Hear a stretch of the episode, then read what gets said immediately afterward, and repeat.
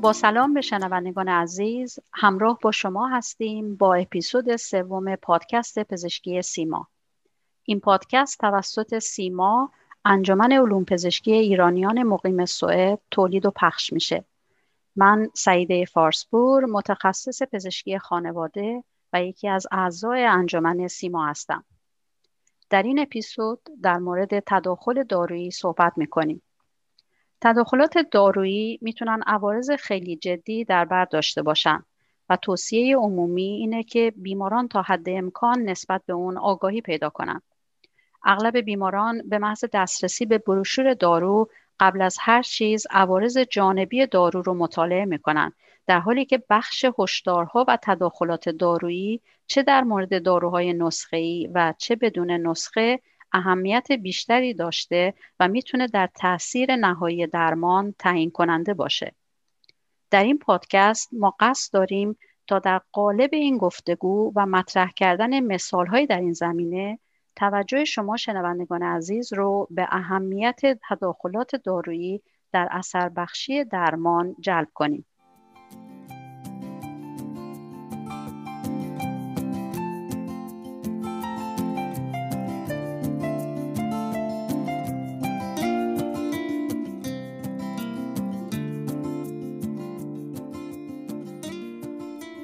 میهمان این پادکست خانم کتاین صابری حقیقی دکتر داروساز با سابقه کار در مراکز اطلاع رسانی دارویی در ایران و همچنین سابقه مسئولیت علمی داروخانه در سوئد هستند. ایشون در حال حاضر در یکی از شرکت های تحقیقات دارویی در سوئد فعالیت دارند. خانم صابری به پادکست پزشکی سیما خوش آمدین. متشکرم با سلام به شما و شنوندگان گرامی پادکست سیما. خیلی خوشحالم که همراه شما هستم. خانم صابری بحثمون رو با این سوال آغاز می‌کنیم که اصولا منظور از تداخل دارویی چیه؟ همونطور که از اسمش برمیاد هر فرایندی که در تاثیر دارو بر بدن و یا بدن بر دارو مداخله کنه تداخل دارویی محسوب میشه. این تداخل می‌تونه مستقیم باشه به عنوان مثال واکنش شیمیایی دو دارو. یا اینکه غیر مستقیم باشه مثل مصرف همزمان یک داروی کاهنده فشار خون با یک داروی افزاینده فشار خون با دو مکانیسم اثر متفاوت و حتی با دو راه تجویزی متفاوت مثلا یکی تزریقی باشه و دیگری خوراکی. البته تداخلات داروی از زمان همیشه منفی نیستن.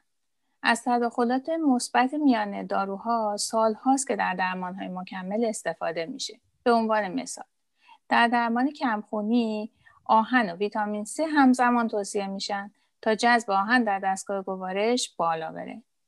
یا اینکه داروهای ضد آسم انبساط دهنده مجاری تنفسی قبل از سایر داروهای تنفسی به عنوان مثال کورتیزون تجویز میشن تا داروها راحتتر به محل اثر خودشون برسن. برخی داروهای کننده فشار خون از دسته مهار کننده های آنزیم تبدیل کننده آنژیوتنسین angiotensin converting enzyme inhibitor یا ACE inhibitor که پتاسیم خون رو به عنوان یک عارضه جانبی بالا می‌برند با مدرهای تیازیدی. دافع پتاسیم در یک قرص واحد به بازار عرضه شدن. تا بالانس پتاسیم خون بیمار حفظ بشه. به عنوان نمونه ترکیب دو داروی کند سارتان و هیدروکلوتیازید رو داریم. مثال های دیگری هم هست علائم ناشی از تداخل دارویی آنتابوس با الکل مثل تپش قلب، سرخی صورت و سایر علائم هم سبب میشه که بیماری که اعتیاد به الکل داره از مصرف الکل در موقع درمان با آنتابوس خودداری کنه. برای همین از این دارو برای درمان بیمارانی که اعتیاد به الکل دارن استفاده میشه. در مثالهایی که عنوان کردین صحبت از تداخل شیمیایی داروهاست. آیا تداخلات دارویی همیشه شیمیایی هستند یا امکان تداخلات فیزیکی داروها هم وجود داره؟ تداخلات شیمیایی شایع تر هستند. مثل بیاثر شدن یک دارو به دلیل اتصال شیمیایی اون به داروهای دیگه یا املاح مواد غذایی یا مثلا تغییر اثر داروها در محیط های بازی و یا اسیدی ایجاد شده در دستگاه گوارش توسط داروها و یا مواد غذایی. از تداخلات فیزیکی شایع تأخیر سرعت تخلیه معده توسط برخی داروهای ضد تهوع مثل متوکلاپرامید هست که می‌تونه سبب به تأخیر افتادن اثر داروهای مسکن یا سایر داروهایی که به اثر بخشی فوری اونا نیاز داریم بشه. یا اینکه مثلا اثر داروهای حساسی مثل دیگوکسی در کنترل ناسایی قلبی رو کاهش بده. مصرف همزمان قطرهای چشمی یا بینی هم می‌تونه منجر به شسته شدن داروی اول از محل جذب توسط داروی دوم بشه. و به همین دلیله که فاصله زمانی مشخصی بین مصرف این گونه قطره ها توصیه میشه. بله وقتی از تداخلات دارویی صحبت می‌کنیم بسیاری از بیماران سوال می‌کنن که اگه این داروها رو همزمان مصرف نکنیم بازم مشکلی هست. پاسخ شما به این سوال چیه؟ اتفاقا این سوال در داروخانه ها هم خیلی رایجه. متاسفانه پاسخ در قالب موارد مثبته چون همونطور که از قبل گفتم بسیاری از تداخلات دارویی غیر مستقیم هستند برای نمونه بعضی داروها با تاثیر در تجزیه و دفع سایر داروها از بدن می‌تونن باعث افزایش یا کاهش غلظت خونی اونها شده و در نتیجه منجر به مسمومیت دارویی و یا کاهش اثر بخشی دارو بشن. این اثر همیشه به همزمانی یا عدم همزمانی مصرف داروها بستگی نداره. یه مثال بارز در این رابطه تداخل داروی ضد افسردگی پاراکستینه که مهار کننده قوی آنزیم کبدی سیپ 2 دی 6 هست. پاروکستین با مهار این آنزیم در نتیجه مهار شکسته شدن سایر داروها باعث عدم تبدیل اونها به متابولیت های فعالشون و باعث تجمع داروها در بدن و خطر بروز مسمومیت های دارویی میشه. به این ترتیب نمی‌گذاره مثلا داروی ضد سرطان سینه تاموکسیفن. به متابولیت فعالش اندوکسیفن تبدیل بشه. امکان بروز این نوع تداخل حتی تا هفته ها بعد از قطع کامل درمان با داروی پاروکستین وجود داره. مورد جالبی رو مطرح کردین. سوالی که پیش میاد اینه که آیا این تداخل دارویی با تاموکسیفن در مورد همه داروهای مشابه پاروکستین از خانواده آی یا مهار کننده های بازجذب سروتونین مطرحه؟ یعنی در صورت ابتلا به افسردگی در بیماران مبتلا به سرطان سینه که تاموکسیفن مصرف می‌کنن. نباید از این دست داروهای ضد افسردگی استفاده کرد؟ اگر SSRI یا مهار کننده های انتخابی بازجذب سروتونین از مهار کننده های قوی این آنزیم باشن نباید برای بیمار تجویز بشه. مثلا فلوکستین یا پاروکستین. این موضوع در یک مطالعه کلینیکی وسیع کانادایی با پیگیری درمان حدود 2500 بیمار اثبات شد. در بیمارانی که در 75 درصد طول دوره درمانشون با تاموکسیفن با پاروکستین درمان شده بودند برای درمان افسردگی میزان مرگ و میر به دلیل سرطان سینه 91 درصد بالاتر بوده نتیجه این مطالعه که در سال 2010 در ژورنال معتبر بریتیش مدیکال ژورنال منتشر شده داروهای ضد افسردگی مثل ونلافکسین و سیتالوپرام رو انتخاب های مناسب تری برای این بیماران معرفی کرده. به نظر من این تداخل دارویی که مطرح کردین بسیار با اهمیته. چون احتمال ابتلا به افسردگی و استراب در این بیماران وجود داره. من خودم شاهد مواردی بودم که بیمار در تمام دوران درمان با تاموکسیفن که معمولا پنج ساله فلوکستین مصرف می‌کرده بدون اینکه کسی به این تداخل دارویی توجه کرده باشه. وقتی پزشک دارویی رو برای بیمار تجویز می‌کنه انتظار میره که از سابقه بیمار و سایر داروهای مصرفیش اطلاع داشته باشه. و تداخل دارویی رو از قبل کنترل کنه. این سوال پیش میاد که چرا با این حال بروز تداخل دارویی شایع است خب اول از همه اینکه همیشه اطلاعات پزشک در مورد سایر داروهای بیماران نمی‌تونه صد درصد باشه. مثلا یک بیمار معتاد به الکل یا مواد مخدر ممکنه اعتیادش رو از پزشکش پنهان کنه. یا اینکه مثلا بیمار از اهمیت آگاه کردن پزشک نسبت به مولتی ویتامین مینرال مصرفیش یا داروهای گیاهی یا قرص سردردی که ممکنه مثلا موردی مصرف کنه آگاه نیست. البته گاهی کم توجهی از جانب پزشک هم می‌تونه باشه. یعنی دارویی رو بدون کنترل تداخل دارویی با داروهای دیگه که بیمار مصرف می‌کنه تجویز بکنه.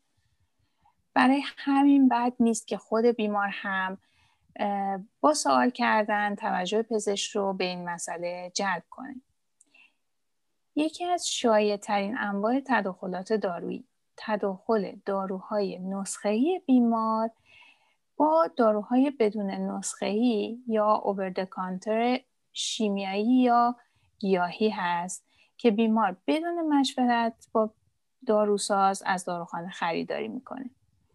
نکته جالب توجه اینجاست که در بسیاری از موارد بیمار این دارو رو برای درمان همون بیماری یا برای پیشگیری یا درمان عوارض جانبی داروهای نسخه خودش تهیه و مصرف می‌کنه. می‌تونیم مثالی در این مورد بزنیم؟ مثال که البته بسیار هست در این زمینه. یک مثال مشخص داروهای آنتی اسید یا خونسا کننده اسید معده هستند. که برای مقابله با سوزش سر دل یا به اصطلاح ترش کردن مصرف میشه داروهای آنتی اسید بدون نسخه مثل نوالکول یا سامارین و انواع مشابه به دلیل داشتن املاح کلسیوم، منیزیم یا آلمینیوم با داروهایی مثل لواتیروکسین تداخل داره. این داروها همینطور به دلیل تغییر اسیدیته معده می‌تونن با بسیاری از داروها تداخل ایجاد کنند و باید با دو تا چهار ساعت فاصله زمانی با سایر داروها مصرف بشن. یک نمونه دیگه از تداخل داروی آنتی اسیدها تداخلشون با پوشش انتریکوت قرص کپسول هست که برای حفظ ماده موثر دارو در مقابل اسید معده و برای حفظ معده در مقابل عوارض دارو طراحی شده. مثلا قرص دیکلوفناک انتریکوت البته توجه کنید که فرق هست بین قرص دیکلوفناک تی و دیکلوفناک انترو تبلت که روکش محافظ داره. یا کپسول یا قرص اومپرازول انتریکوت هم داریم. قرص دیکلوفناک انتریکوت به منظور حفاظت معده. در مقابل عوارض جانبی دارو با روکش خاص تجویز تهیه شده. این روکش نسبت به محیط اسیدی معده مقاوم هست اما در محیط بازی روده باز میشه. حالا اگر بیمار به طور همزمان از آنتی های بدون نسخه استفاده کرده باشه تا مثلا جلوی عوارض گوارشی دیکلوفناک رو بگیره تداخل پیش میاد. داروی آنتی اسید اسیدیته یا پیچ دستگاه گوارش رو تغییر میده پیچ رو بالا می‌بره قرص انجیکوت تو معده باز میشه و دارو معده رو اذیت می‌کنه مثال های بسیار دیگری هم در زمینه تداخلات داروی نسخه و بدون نسخه موجوده. به عنوان نمونه از اثرات مثبت اومگا 3 کاهش ریسک تشکیل لخته و انصداد عروق هست.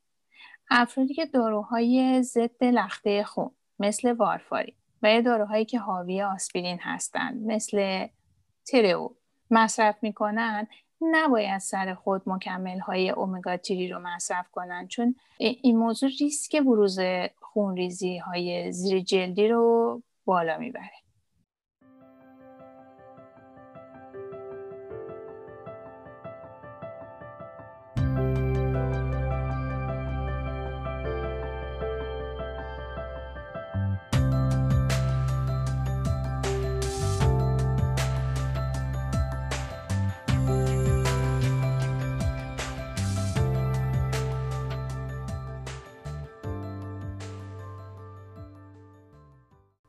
تصور عامه بر اینه که داروهای گیاهی کاملا بیزرر هستن و کمتر پیش میاد که مصرف این داروها رو برای پزشک بازگو کنن.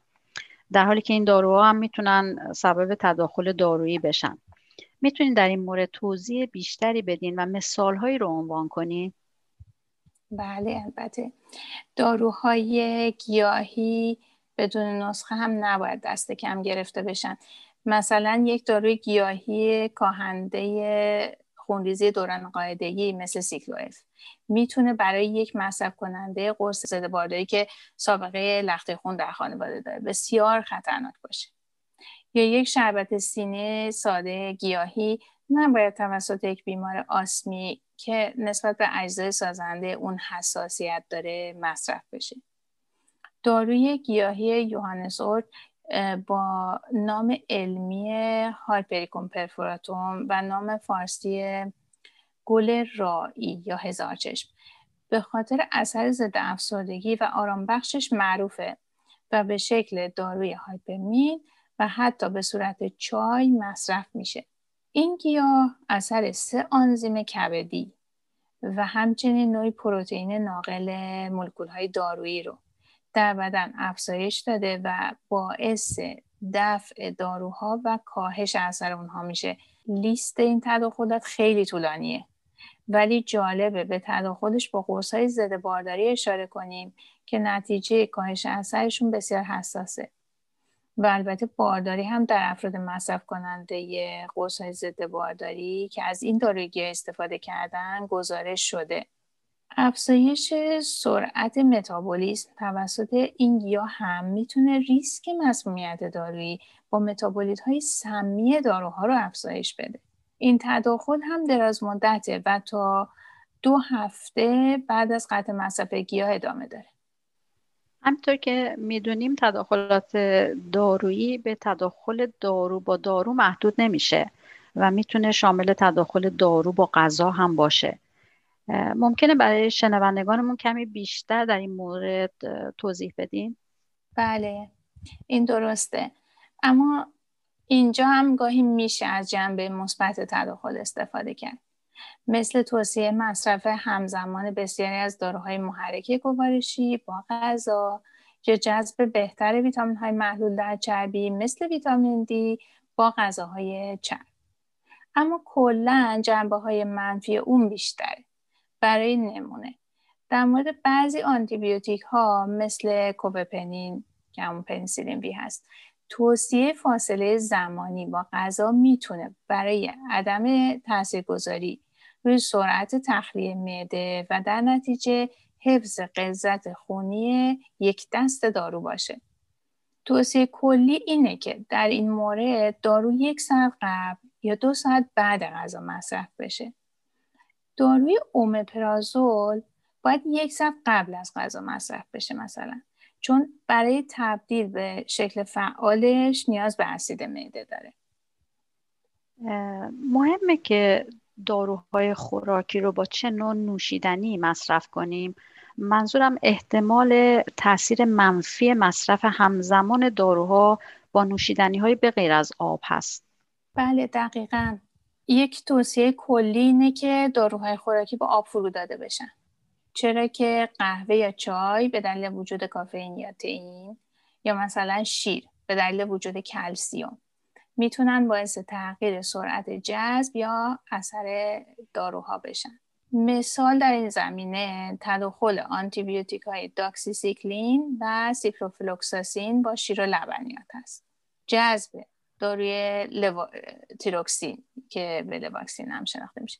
با نام Levaxin شناخته میشه و به قرص تیروئید هم معروفه. جذبش با شیر یا حتی شیر سویا کم میشه و در مواردی حتی باید دوز دارو تنظیم بشه. قهوه، آب میوه ها و نوشابه ها به دلیل اسیدی بودنشون می‌تونن باعث کاهش اثر آدامس های نیکوتینی ترک سیگار بشن و به همین دلیل یک حداقل فاصله زمانی 15 دقیقه قبل از مصرف آدامس های نیکوتینی توصیه شده. چای سبز جذب اسید فولیک رو که مخصوصا در دوران بارداری و برای افراد کمخون ضروریه کاهش میده.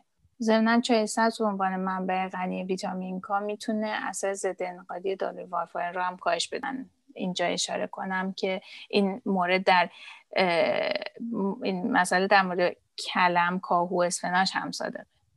نوشیدنی های الکلی و قهوه به دلیل تاثیرگذاریشون بر هوشیاری افراد تداخل غیر مستقیم با اثر داروهای آرام بخش یا ضد افسردگی و یا سایر داروهای مغز و اعصاب دارن که این هم نباید دست کم گرفته بشه. به تداخل الکل با داروهای ضد افسردگی و آرام بخش اشاره کردین. اما ظاهرا بحث تداخلات دارویی الکل خیلی گسترده تره. اینطور نیست؟ بله دقیقا همینطوره. الکل علاوه بر اثرات مستقیمش بر روی سیستم اعصاب مرکزی عملکرد آنزیم های کبدی و متابولیسم بسیاری از داروها رو تحت تاثیر قرار میده.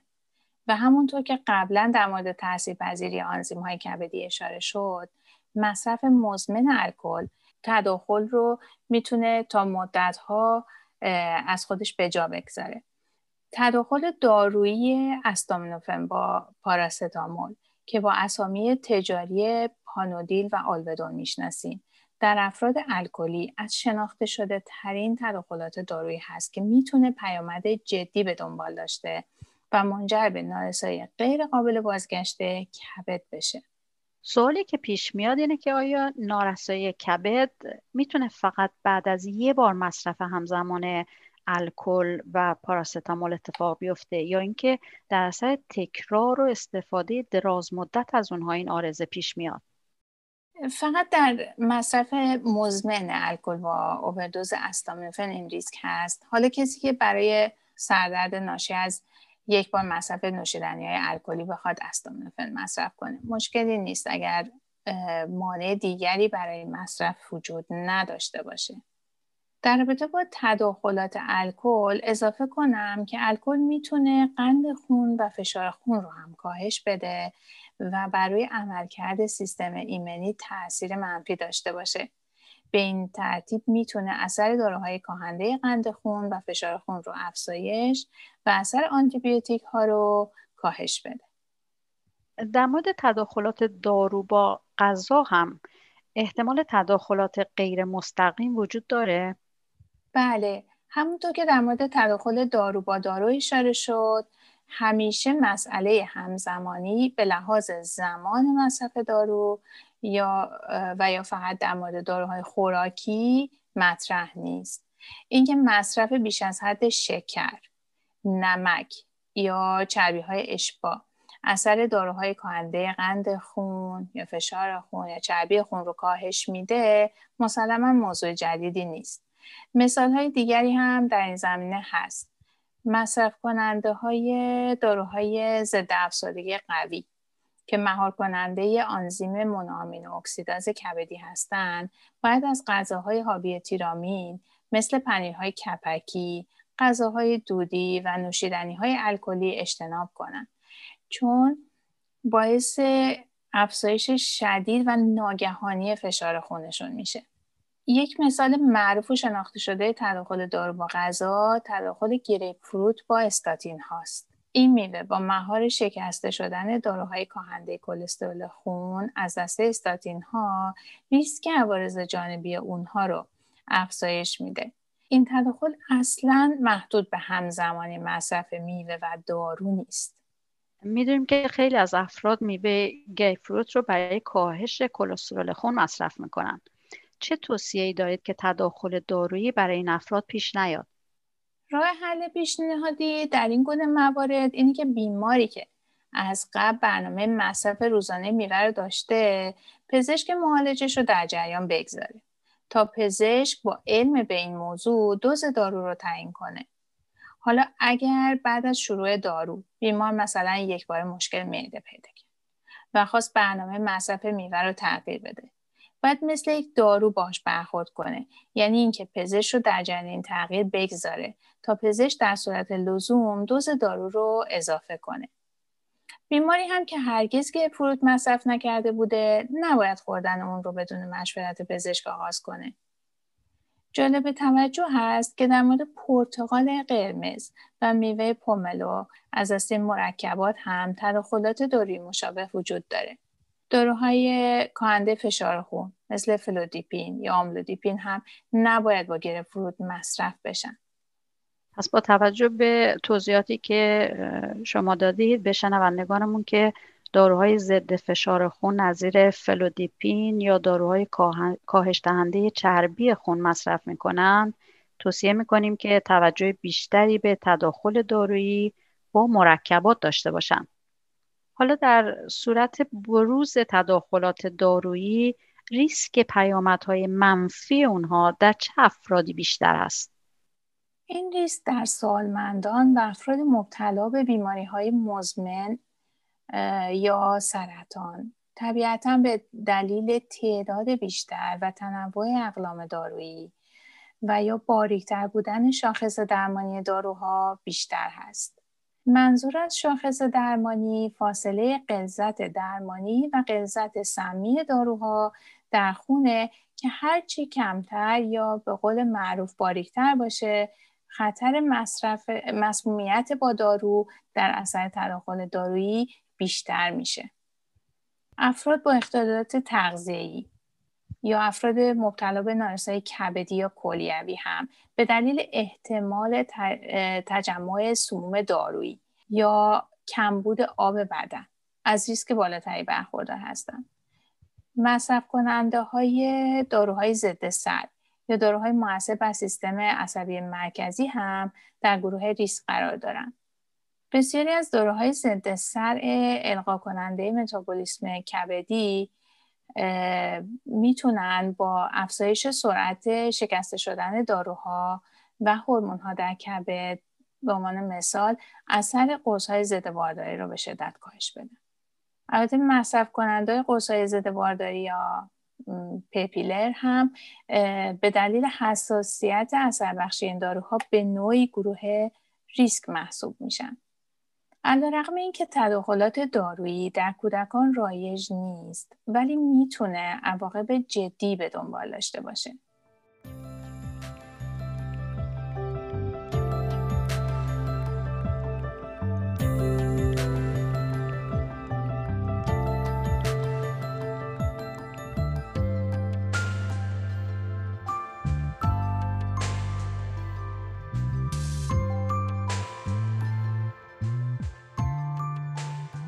بله در پایان چه توصیه‌ای به شنوندگان ما دارید که از تداخلات دارویی اجتناب کنند؟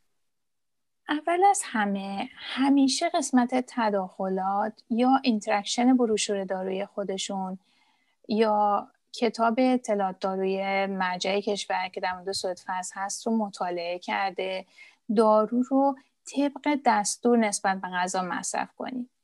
دومی که در انتخاب داروهای بدون نسخه از پزشک یا داروساز کمک بگیرید. تاکید می‌کنم داروهای بدون نسخه برای این بدون نسخه نشدن که احتمال تداخلات داروی اونها کمتره بلکه ملاک های دیگری برای تصمیم گیری ردبندی ارزی داروها وجود داره سخن آخر این که مثال هایی که در این پادکست به اونها اشاره شد به منظور فهم بهتر مکانیزم و ریسک تداخلات دارویی بودن. شنوندگان توجه داشته باشند که داروهای نامبرده می‌تونن تداخلات دارویی دیگری هم داشته باشند و مطرح کردن همه این تداخلات دارویی در یک پادکست نمی گنجید. امروزه در همه داروخانه ها خدمات رایگان کنترل تداخلات دارویی با نرم افزارهای پیشرفته در دسترس همگان هست. من به شنوندگان پادکست پزشکی سیما توصیه می کنم که از کادر داروخانه ها کمک بگیرن و یا برای اطلاعات بیشتر با پزشک خودشون مشورت کنن. تشکر می کنم از اطلاعات مفیدی که در اختیارمون گذاشتید و امیدوارم که شنوندگانمون هم از این اطلاعات بهره برده باشند و به توصیه های شما در این زمینه توجه بیشتری کنند. من هم تشکر می کنم و امیدوارم که موضوعات امروز مورد استفاده شنوندگان عزیز قرار گرفته باشه.